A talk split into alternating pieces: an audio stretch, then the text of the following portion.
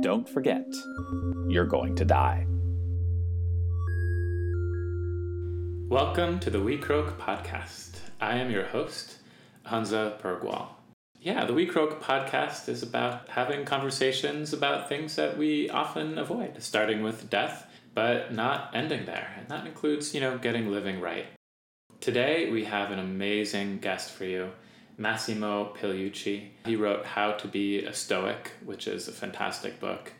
And I first learned about Massimo at uh, Night of Philosophy, which is an all night philosophy event put on by the Brooklyn Public Library and uh, the French Embassy. Thank you, France.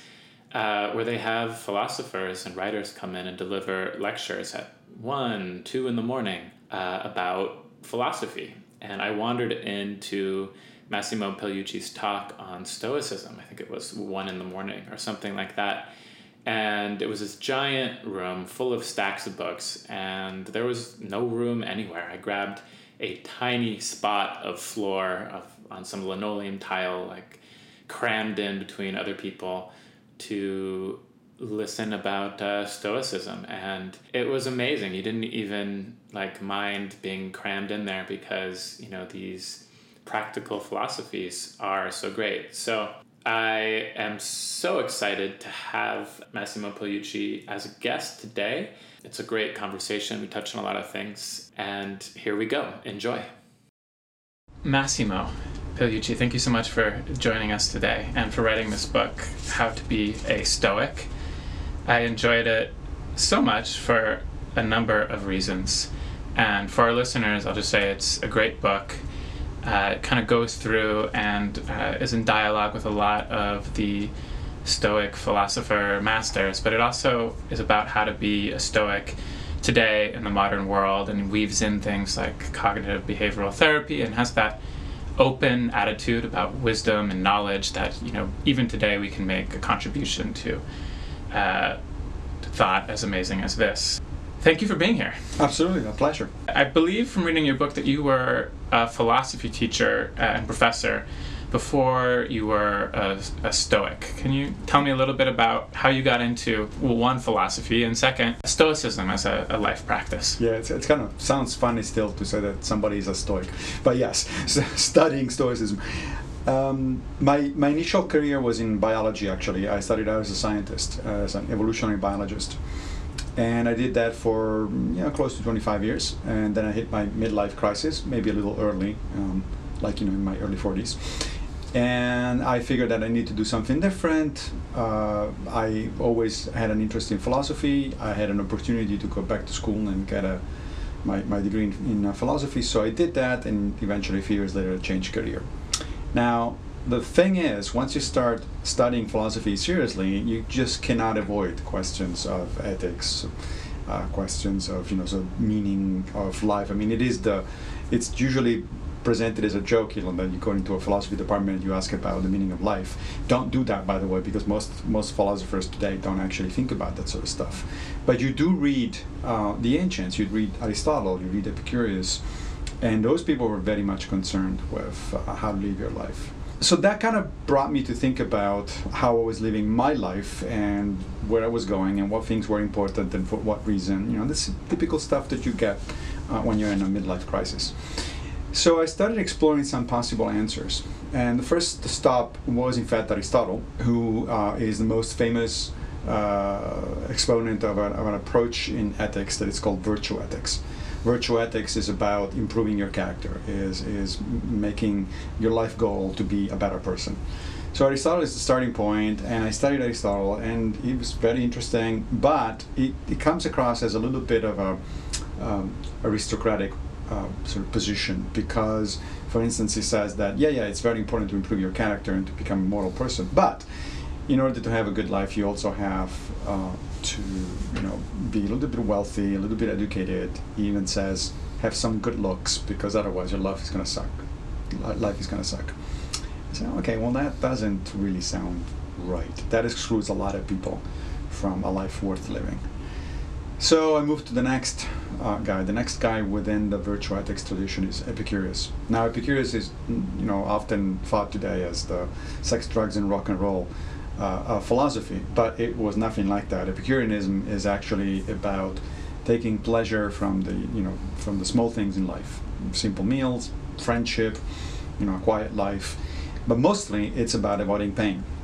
Epicurus thought that it was the most important thing in life is avoiding pain. And that's the problem because then he canceled to disengage from society and especially from political activity because those are very painful. Um, and we, you know, we know that he has a point. Um, politics is, is, definitely a painful uh, activity, um, no matter what level you engage in it. But that didn't do it for me. I always thought that a major thing in, in a person's life that, that adds meaning is, in fact, being socially active and, and politically involved. So that didn't do it either. So I, w- I got to the point where I realized that virtue ethics was about in the right ballpark, that that's what I needed to uh, make some improvement and some rethinking about my life. But neither Aristotle nor Epicurus, uh, which were the, the obvious first couple of stops, were actually doing it. So I was at that point, and on one day on, on my Twitter feed, I see this thing that says, Help us celebrate Stoic Week. And I said, What the hell is Stoic Week? And why would anybody want to celebrate Stoic, Stoicism as a philosophy? And I was curious, I looked into it, and I signed up for it. And basically, what it is, it's, it's done every year by a group organized by a group of philosophers and cognitive behavioral therapists, initially based in London and at the University of Exeter in England, and now pretty much worldwide. And what it is is you sign up, you, you uh, you're given a sort of a series of questionnaires to assess your own opinions about your life and, and what you value and so on and so forth, and then you download a manual. And for a week, you live like a Stoic, meaning that uh, you read a little bit about Stoic philosophy and history. Uh, you do some exercises. There is a theme for for every day, and then at the end of the week, you sort of have a, a number, fill out a, another number of questionnaires that are, are, supposed to assess how you did during the week. So I did it just for fun. Like you know, that's an unusual thing to do, especially for a practical, uh, for for practicing philosopher. So somebody who's actually a professional philosopher and it worked out very interestingly. So I felt that that was actually opening up a number of new ways of thinking about stuff, and I felt interesting and good enough that I contacted the organizers and I said, "Look, I'm going to commit to do this for another couple of months until the end of the year because usually Stoic Week is in the fall. You know, can you help me send me some more resources?" And which they did very, very nicely. So I did it until the end of the year, and then uh, by the end of the year. I felt that my way of thinking about a number of things was definitely changing for the better. And my friends and family told me that I was much less irritable. Uh, I was you know, definitely handling things better. So I said, oh, that's maybe that's a good reason to commit for another year, which I did. And then now we're here. We are four years later. I'm still doing it. Very cool. Stoic week. That sounds like so much fun. I want to yeah. go. You know, one thing I've learned since uh, beginning, you know, this whole WeCroak thing is that there's a lot more practicing Stoics in the world than people really know about. yes. Because uh, I hear from them. You know, I think we have this idea of what like a classical Roman Stoic is, but what does it mean to you to be a, a modern Stoic in the world? What does what does that look like, you know, on a day to day level? Yeah, I'll tell you first what it doesn't look like because there's a couple of very common misconceptions about Stoicism. Uh, one is that it's a philosophy that that attempts to uh, suppress emotions, and the other one is that it is uh, that the basic idea is to go go through life with a stiff upper lip, basically. To, it's about endurance, and that's it. Neither one of those is true, but they are based in a little bit of, a, of a, enough of a truth that it's worth uh, uh, talking about it for a second. So. One of the goals of Stoic practice is to not suppress but reorient your emotional spectrum uh, you want to move away from unhealthy emotions such as fear, hatred, anger, uh, especially anger, for which the Stoics thought is a temporary madness, um, and it's definitely not a good thing. Uh, and toward positive emotions such as joy, love, uh, a sense of justice, that sort of things. So that's that's one of the major goals. It is true also that there is a component of endurance but that endurance isn't doesn't have much to do with, with the sort of the stereotype uh, of the stiff upper lip. It has to do with the fact that a basic Stoic principle is uh, what we call the dichotomy of control. This idea that certain things are under our control and other things are not under our control, and that it is rational in life to focus on things that are under your control because that's where you can actually act and make a difference in your life, and the rest ignore. Ignore not in the sense that it's not they're not important. I mean, there's plenty of things that I don't control and they're very important. But if I don't control them, if I can't do anything about them, then it's not a useful, uh, uh, you know, use of my time, emotional energy, and so on and so forth to worry about it. I'll worry about it when and if I can actually do something about it. Now you ask me what, what does it look like on a, on a day-to-day basis. Pretty much you, you do some exercises regularly, either daily or at least weekly. One of my, my favorite exercise is the evening philosophical diary. Uh, basically, before going to bed every night, I take a few minutes to go over uh, the day and I pose myself three questions that Epictetus, the slave turned teacher in the second century, who was a major Stoic philosopher, uh, said that we should ask ourselves. And, and, and those questions are what did you do wrong? What did you do right? And how could you have done it differently? What are you going to do differently? What, what remains to be done? So the idea is that if you ask yourself what it is that you did wrong, it's not to sort of indulge in, in kind of self-flagellation and regret or things. Those are irrelevant for the Stoics because those are those actions are in the past and therefore they're outside of your control. It's not it's not useful to indulge in that kind of thinking. But you do want to learn from your mistakes. So by writing them down, you reflect on the fact that oh yeah, today I did this thing that really wasn't particularly good. And of course, we're not talking necessarily about major things, even even minor things. You know, I, I didn't react well to a situation, or I didn't treat well a person, that sort of stuff, right? So every night you spend some time contemplating your day Yeah, and writing down. How much time would you say you spend? five or ten minutes. Just five or ten minutes. Yeah, yeah, that's right. Can you think of one example of something you wrote in your journal recently? Yeah, sure. Just a few days ago, for instance, I got irritated uh, with a friend um, in a situation that uh, it really was not her fault, and I should not have gotten irritated. Well, first of all, getting irritated is not useful to begin with, uh, but in particular in that in that situation, I just you know I probably didn't feel good for my own reasons. Uh, it just I did not react well, so I made a point of writing that down because that is one of the things, the kind of behaviors that I'm trying to get away from. The thing that I did right, however, and that was in the second column of the same for the same for the same day, in the second entry in the same day, is that I immediately realized that and I apologized. And you know, so it took me a you know second or two to say, oh wait, hold on, I really should not done done this. So I apologized and and I tried to sort of make things things better. And then of course, then the, immediately those two lead you to the obvious answer to the third question, which is what remains to be done. Well, apparently, working on my readability remains to be. It's one of the things that remains to be done. It's one of the things that it's. Uh, uh, that is one of my goals. So that's a typical example uh, of things. It could have, it, it might have to do with anything that happened during, during the day, obviously, but that's a particular example. And over time, how does that kind of practice shift, you know, the story of living for you?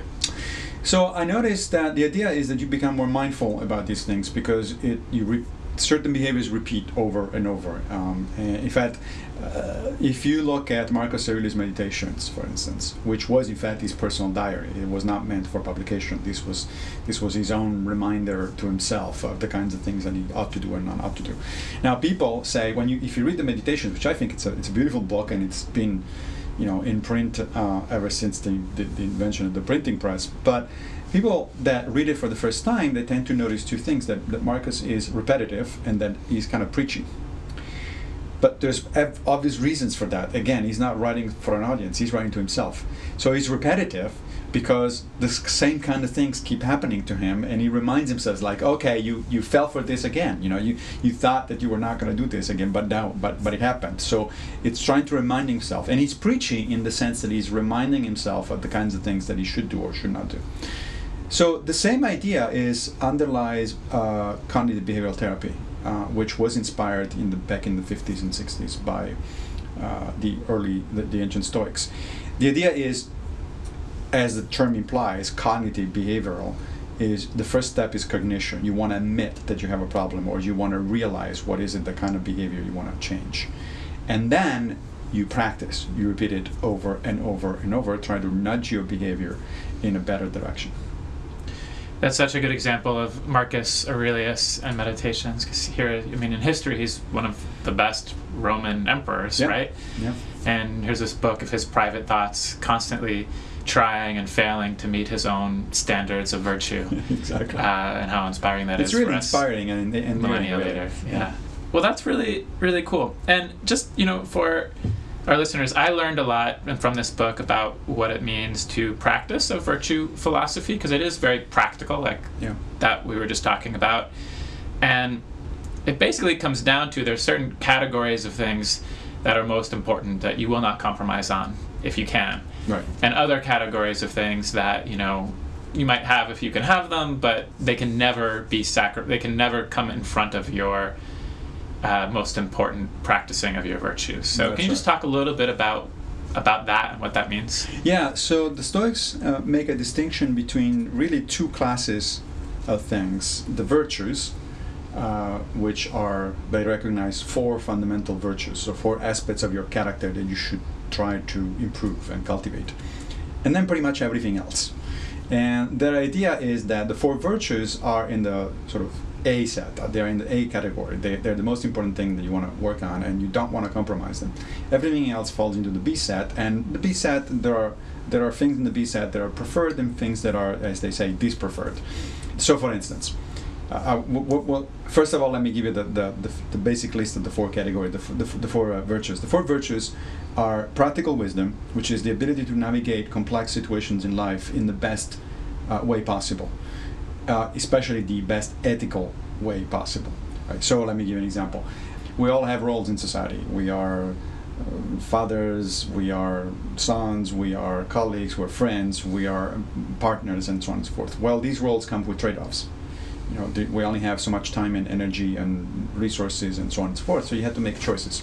And the idea of practicing practical wisdom is to navigate these kind of trade-offs in the in the in a way that is the most just possible that is that respects your commitments to other people uh, or revise your, you- revises your commitment if in fact it needs to be revised. So that's practical wisdom. The second one is courage which is not meant as you know sort of physical courage, you know, going screaming into battle or anything like that. It's the courage of doing the right thing. So it's again, it's a moral, it has that ethical uh, dimension to it. Justice, which is the idea that well, in order to do the right thing, you ought to know what the right thing to do is, and that's the virtue of justice, figuring out what is actually that you should do and should not do. And finally, temperance, the idea that you should do everything in good measure. Do not overreact or underreact. You don't want to underestimate situations, but you also don't want to overestimate uh, situations. These four, uh, th- these are the so-called four cardinal virtues, which you find in other traditions, uh, in fact, all over the world, particularly, of course, in Christianity. Uh, the Christians did get them straight from the Stoics, and then they added, Thomas Aquinas added three more, uh, which are uh, hope, faith, and charity, which make the seven, the seven virtues for Christians. So, so the virtues are in the A set, in the top, at the top priority, meaning that those are the most important thing. Why are they the most important thing? Because they they're never gonna let you down. These are four tools for living your life that, by definition, cannot be misused. You cannot be uh, practicing justice and do the wrong thing.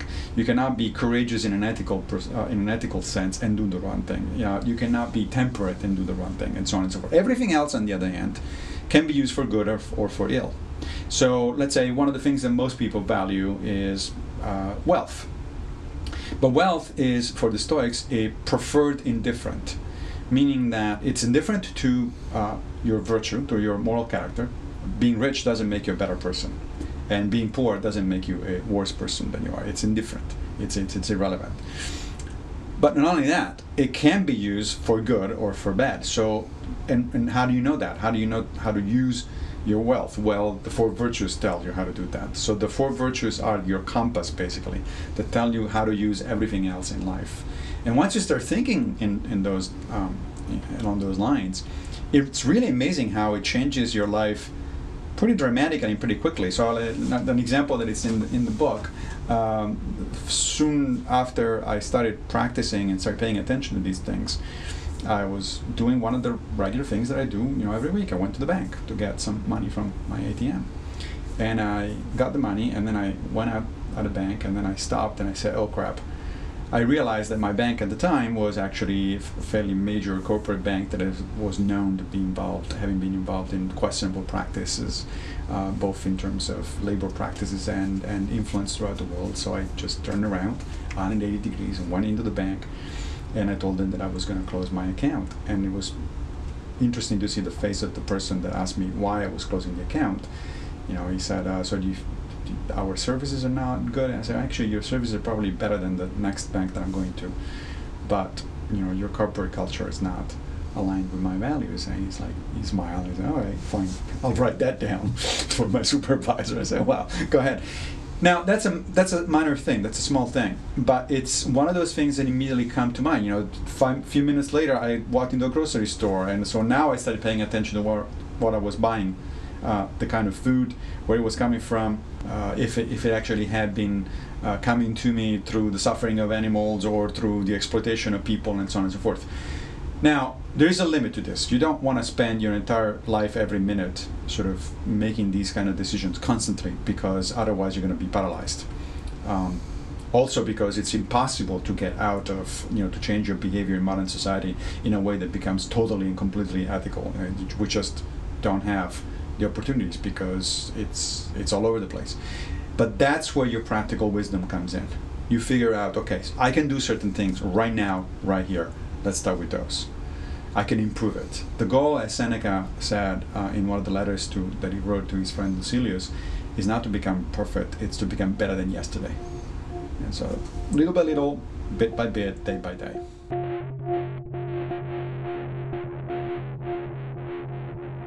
Hey, it's Hansa Bergwall. And Ian Thomas. We're the guys making We Croak happen, reminding you five times a day that you're going to die, and also now having deeper conversations about things people don't talk about enough, starting with death, but uh, not ending there.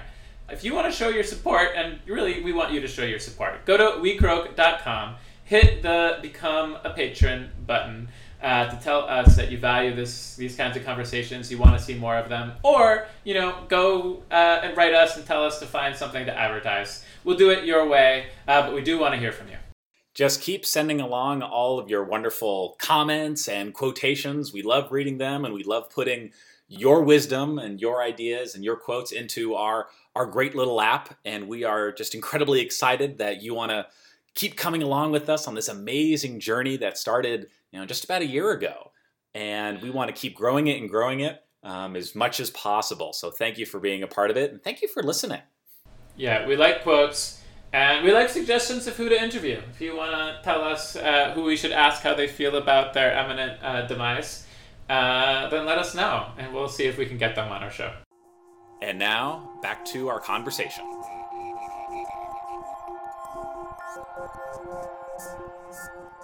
So, of course, this is the podcast where we ask interesting people about how they feel about their temporary nature. Right. And there's a whole chapter in this book about death, uh, also some about suicide, as well as in a practice section, you know, some really heartfelt parts about uh, that I think are worth reading about uh, death of your parents and things like that. So a few questions about some of these things that you wrote, and I'm going to start with, um, you know, one thing you wrote in the spiritual exercises about just things to remind yourself when you find that you're fond of something.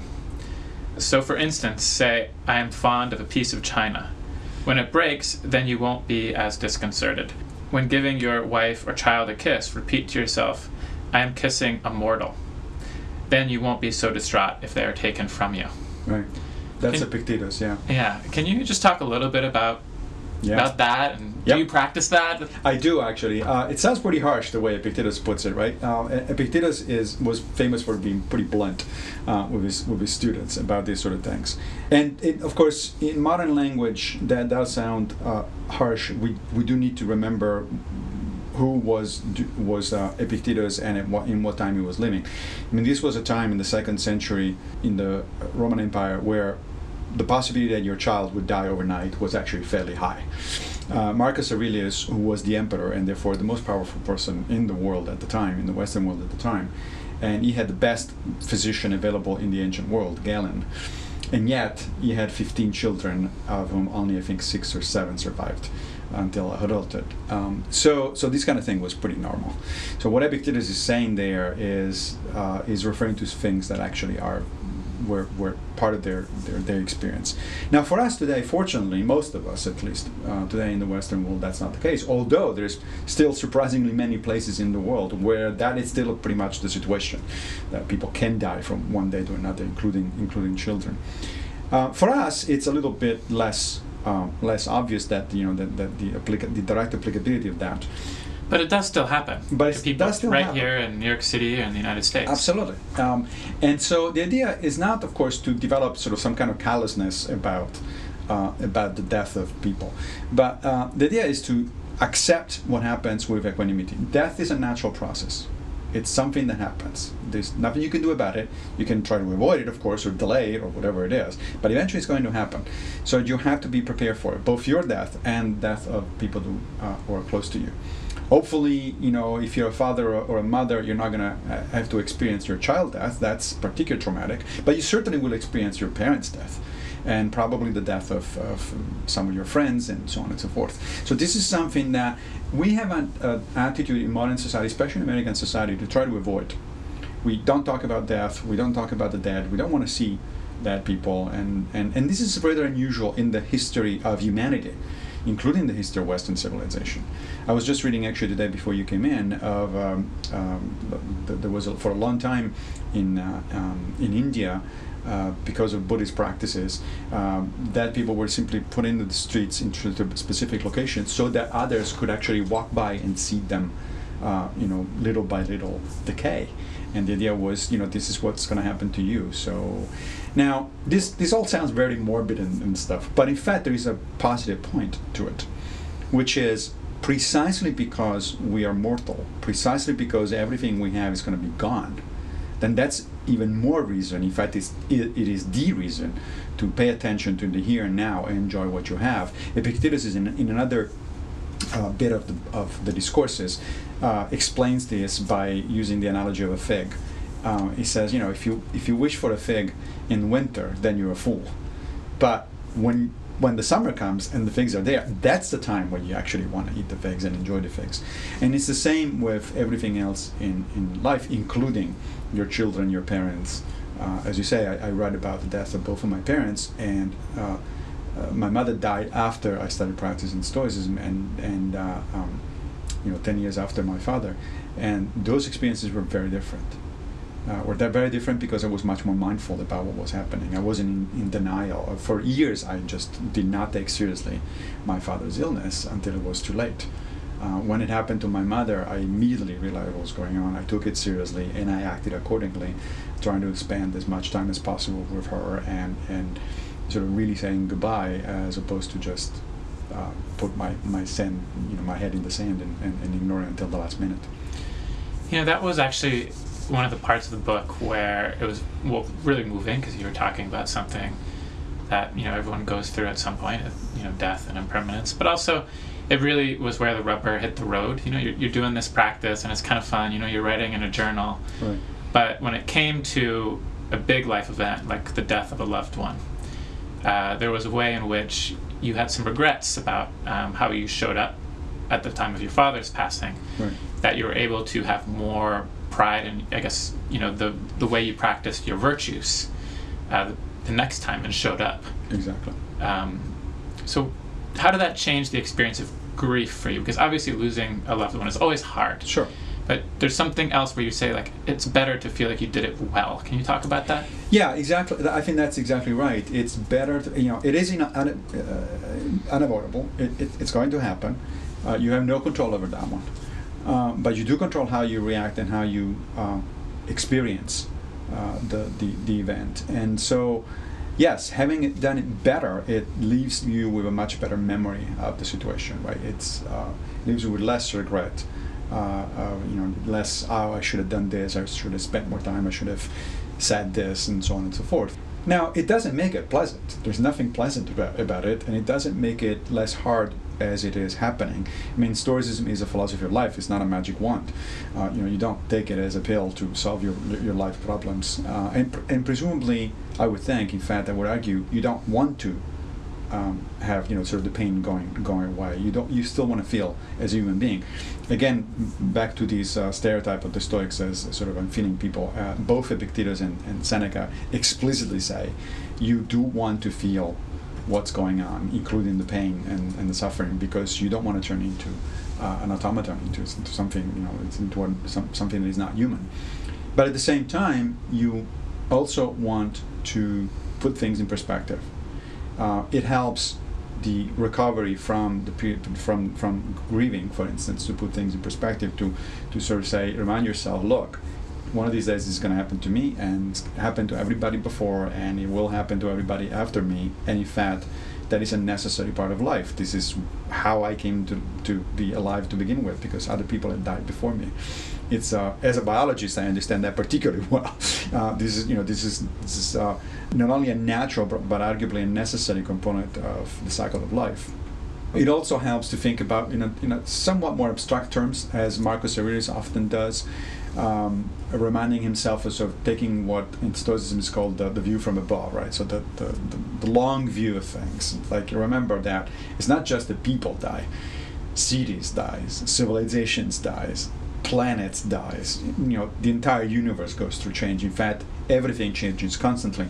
The uh, Stoics were highly influenced by one of the um, preeminent um, pre-Socratic philosophers, Heraclitus. And Heraclitus was famous for his saying of "Panta rhei," everything flows, everything changes. He's the guy that said that you'd never step in the same river twice because the river has changed. It's not the same water, it's not the same currents, and so on and so forth. And this idea of constant change, I find it at least, uh, it's it gives you solace. It, it, says like you know I'm, I'm a part of this bigger thing uh, over which I have no control. So what are my two choices? Either I kick and scream against it and do and, and end up being miserable, or I just accept it as it is, trying to develop uh, the stoic attitude of equanimity. Equanimity doesn't mean that you don't care. It just means you accept things that are inevitable. That's that's really great. And w- one of the things, um, on the one hand, you know, there's this greater perspective you get about you know objectifying things and looking clearly at life and taking it for truth. But there is this, there's this whole chapter in your book about love and friendship, as well. Yeah. And I just want to underline that the human element is here, and it's very like deeper and stranger than a lot of our modern ideas about love and friendship. Yeah.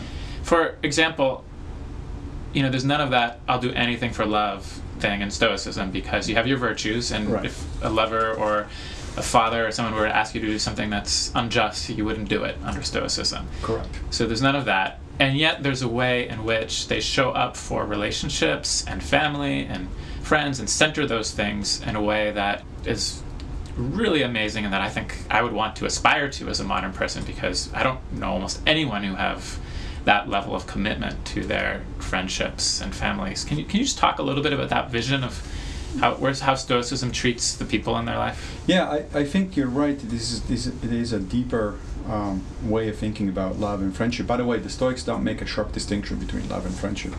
Uh, interestingly, uh, the ancient Greeks used four or five different words uh, for love, and which is one of the limitations of the English language that we use the same word for for much every form of it. Uh, but these four or five words indicated things that kind of were did not have sharp boundaries. Uh, for instance, j- just very recently, I was uh, reading a, a, really interesting book by Margaret Graver, uh, who is a scholar of uh, ancient philosophy, and the book is called Stoicism and Emotion. And she pointed out that the Stoics actually said that they you should cultivate eros. Now, eros is one of the four or five words that I that I mentioned the Greeks use for for uh, um, love, and now we obviously associate that with sex. With you know the erotic erotic means you know doing something sexual, which is fine. The Stoics said, however, had a concept of eros, just actually the Greeks in general, not just the Stoics. It was much more encompassing than what we think of it today. It did include physical, uh, you know, lovemaking, but it also was. Um, supposed to be the physical lovemaking was supposed to be the entry point into a journey that ends up in deep friendship with the person that you are that is your lover. And so uh, there's this bit in the stoic uh, literature where they say that eros is in fact does not need justification. The wise person will feel eros for the person that he or she finds beautiful because it's the natural thing to do for human beings. And it's a it's it's this idea of a very deep, intimate relationship that you have with somebody else, which includes the physical. Physical is perfectly normal for human beings. So we're not talking about asceticism here, uh, or, or, or, being prudent about uh, prudent about these kind of things. So I like that, as you say, it, it's something to aspire uh, to. Uh, it's not easy. Uh, it's, it's something again you want to cultivate mindfully, and the way you do it is by again paying attention to what you're doing every day. Right? Sometimes maybe you're not uh, behaving in the best possible way with respect to the person that, that you love, and then you stop and, and say, well, why did I do that? What was the problem here? Can I do better? One of the the things that really changed the way I, I think about this is again the dichotomy of control. So remember, this is this is the idea that certain things are under your control and, and, other things are not, right? And then you should focus on the first one, not the second one. Well, in the case of a relationship, a lot of us say, "Oh, I want her to love me. I want to be loved," and so on and so forth. Well, that's not under your control. This is not something you get to decide. It's the other person. What you, what you can do is to be the most lovable person that you can, to be the most affectionate, to be the person that deserves to be loved, other things being equal. So, in other words, the effort is up to you, but not the outcome. And again, the outcome should be, uh, of course, uh, taken by with equanimity. Uh, sometimes it works, sometimes it doesn't work. Sometimes relationships last, and sometimes they don't. Uh, and if they last, enjoy them while they last. If they don't, um, accept it. It's a fact of life. You don't control everything. You don't control the universe, and it's very liberating uh, once you really start letting go of this uh, control issue.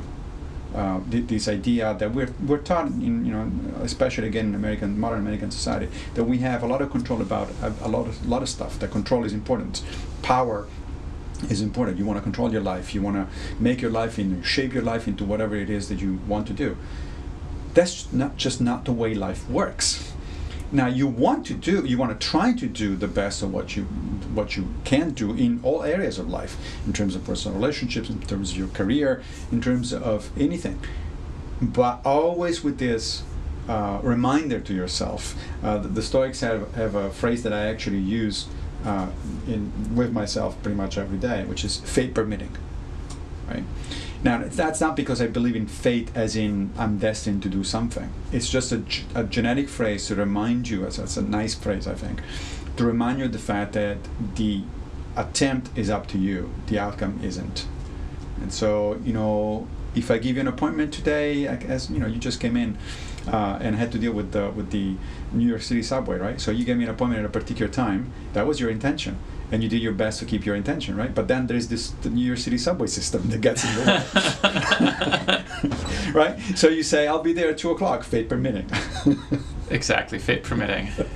so in this case, in MTA permitting. yeah, one of the things I like about the personal story that you just shared, as well as this book, is you know you started your journey with Stoicism at a Stoic week, where I assume you met a lot of people, perhaps who became friends, or at least uh, were people that you met there. And that in the practice of this book and you know talking about love and friendship is that this contemplative deliberative philosophical life is not is best practiced not alone. Right. You know it's with other people and this idea of making friendships with people who are also contemplative or deliberative being a part of the journey and making it a lot easier as well as finding mentors who can inspire you to live better and to really develop deep you know love for these people in your life. So I was going to ask you if there are a couple mentors or, or people in your life that you want to talk about uh, that have you know shown you like a little bit about how to live better as a, a stoic and a yeah so that's that's interesting question there are some people that inspire me within the, the, the, Stoic community, which is, as you were saying earlier, fairly large. There is a, a Facebook uh, international community, which is, I think, more than 35,000 people at this point. So it's fairly large. Uh, and there are local groups. I mean, I run a local group in, in here in New York uh, where we meet once or twice a month. Uh, there's a friend of mine who runs another one also here in New York. So there's a there's an international thing called the Stoic Fellowship that actually keeps track of groups all over the world. And yes, you're right. Uh, this has a lot to do with social interactions. Uh, Stoicism is a inherently social um, uh, philosophy, one of the basic, um, most important, arguably, Stoic ideas is that of cosmopolitanism is the idea that we're all here members of the same big city, the, the city of humanity, and we're, we're all here to, to uh, help each other. In fact, Marcus Aurelius explicitly says that's the goal in life to help other people in the most reasonable and most, most effective way possible. Now, in terms of, of mentors and role models, so the, the idea of a role model is big in Stoicism. It's big because, and this, this can be, the Stoics used uh, uh, role models that are that were either people that they knew or people that they didn't know about uh, personally, but they knew enough about them uh, that they could be used as a role model. Or in fact, sometimes there are fictitious role models. Like uh, one of the uh, most famous fictitious role models for the ancient Stoics was Odysseus. Uh, because of his uh, endurance and bravery and, and, and the persistence of wanting to go back to his home and, and his son and his, and his wife. So, so he was a you know, virtuous person in that sense the idea of a, of a, role model is important. Seneca said, uh, you know, you, you're not going to realize that you're crooked unless you actually can compare yourself with something that is straight. And uh, so you, the, it's too easy, we would say, in modern parlance, to uh, rationalize your your your shortcomings away, right? So you can you can do your little diary in the evening and then convince yourself that everything was fine and you did nothing wrong. It's when you start comparing yourself in your notes about yourself with other people, then then, then things really start um, sort of becoming interesting. So the idea is that you choose more than one actually role model. Uh, anybody who inspires you, either directly or indirectly, uh, whether you know them or not, becomes a way uh, by which you measure yourself. You know how, how crooked uh, you, you are. So yes, there are in my case there are friends that I know that I have. You know the intimate friends uh, that I look up to in terms of their behavior and their integrity. Um, there are role models that I pick from so society at large, and there are fictional role models. Like you know, so a classic role model for modern uh, Stoics, for instance, um, is uh, Nelson Mandela, who uh, you know endured what he endured for 27 years under near impossible conditions. And one of the interesting things that I found out recently about Mandela that I, I did not know uh, is that in fact he was influenced by Marcus Aurelius. When he was in uh, yeah when he was in prison uh, and he was very angry, understandably, at uh, at his cap- captors and his and, and the apartheid government, um, one of his uh, um, uh, mates cellmates smuggled around a copy of Marcus Aurelius' Meditations, and apparently that had a major impact on on Mandela. So it's kind of an interesting sort of cross-cultural uh, example of how uh, Stoic ideas can help can be helpful. Now, the important thing is these people don't need to be perfect. Role models are not perfect. Even the fictional ones are not. Odysseus had its, his own character flaws, but that's why they're good role models, because they're not perfect. They're just better in certain respects than what than, than you are. You're, um, it's difficult for a Christian, for instance. I think I, I grew up Christian uh, you know, Catholic, and it's difficult for a Christian because your role model literally is a God. Right? So it's it's he's perfect. It's, it's just there's no way that I'm going to ever be like Jesus. Um, yeah, I can aspire to get as close as possible to being a good person, but that's just impossible by definition. On the other hand, if my role model is somebody who I know is flawed, and, and he's flawed for certain in certain ways and certain reasons, but I also know he's better than I am, then then it's the next goalpost. Yeah, I noticed in the book that you know role models, the ones that are really famous, tended to be like Nelson Mandela or you know a stoic prisoner of war, mm-hmm.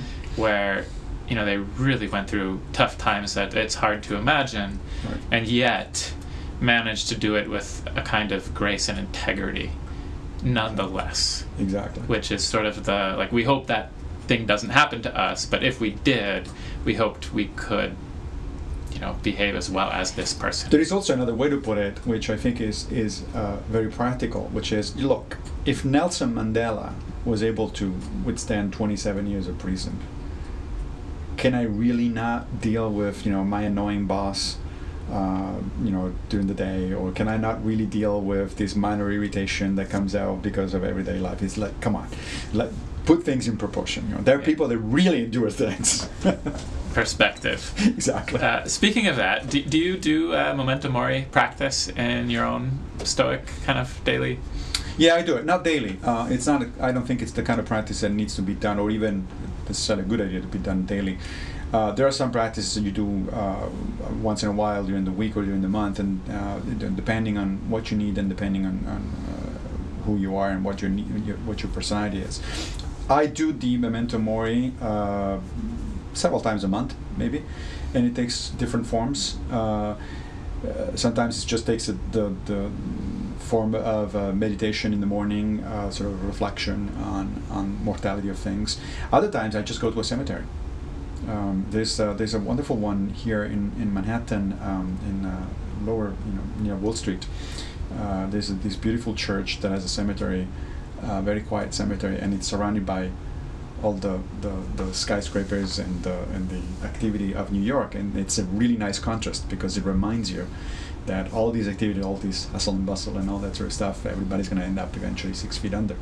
So um, yeah, so I do it, uh, but but not every day. It's it's not the kind of thing that I think it's needed necessary that often. It's just an occasional reminder of yeah, that's going to happen, and what are you doing in the meantime? Yeah, live the life as best you can in perspective. So, you know, obviously not everyone is a philosophy professor, but it sounds like this is a really practical philosophy that most people can get something from. And I definitely recommend if uh, you out there listening are interested in trying out some Stoic ideas for yourself, How to Be a, Stoic by Massimo Pigliucci. And I was wondering if you also had some uh, maybe simple steps or ideas someone could take if they wanted to get started on like playing with some of these ideas and these practices for themselves. Yeah, yeah. Uh, I'm glad you pointed out that it doesn't require a philosophy professor to, to do these kind of things. I mean, you, you, probably want to be a philosophy professor if you want to write about it, and especially from a you know historical perspective and so on and so forth. Uh, but practicing it's actually not that difficult. I mean, Stoic philosophy like a lot of practical philosophies and religions, religions are a form of practical philosophy for that matter, right? I mean, every religion comes with uh, ethics, uh, a theory of ethics, a theory of metaphysics embedded, and so that's ba- they're basically philosophies, except that their their source is supposed to be a, a divine inspiration instead of of human. But to become a good Christian, a good Stoic, or a good Buddhist, it doesn't really take a lot of theory. The theory is pretty simple. You can pick it up blogs online, you can pick up a book. There's all sorts of ways you can do it. You can talk to somebody. It's the practice that it's that makes a difference, right? I mean, you don't you're not a Christian just because you go to church once a week. Uh, you're a Christian because you listen to the preacher, you read the gospel, and then you really try it as much as possible to live according to certain precepts. The precepts are simple. In the case of Stoicism, the, the precepts are simply pay attention to what you're doing in the here and now, remember the dichotomy of control, and keep in mind the four virtues. It's pretty much it. You, you, there's a lot of other stuff you can add in there, a lot of nuance and a lot of interesting historical facts, but pretty much those are the, the fundamental pillars. Uh, the difficulty, of course, is, is to actually put them in pra- into, into practice. It can be done. I think it should be done. I think this would be a better world if people practice not just Stoicism necessarily, but pretty much any positive philosophy of life or any positive religion. If people really were paying attention and trying to do a little bit better every day, this would be a much better place. I agree with that. 100,000%. and thank you for your book and sharing your message about how to use some of these old ideas today, really with a lot of style and grace, and no matter how hard the times come or how easy. thank you. Thank you very much for having me. In case you were curious, Stoic Week 2018 begins this October 1st. We'll put a link in the show notes if you want to learn more. Until then, if you have a moment or two, please leave us a review on iTunes. We'd love to hear from you. And finally, keep your eyes peeled for more episodes.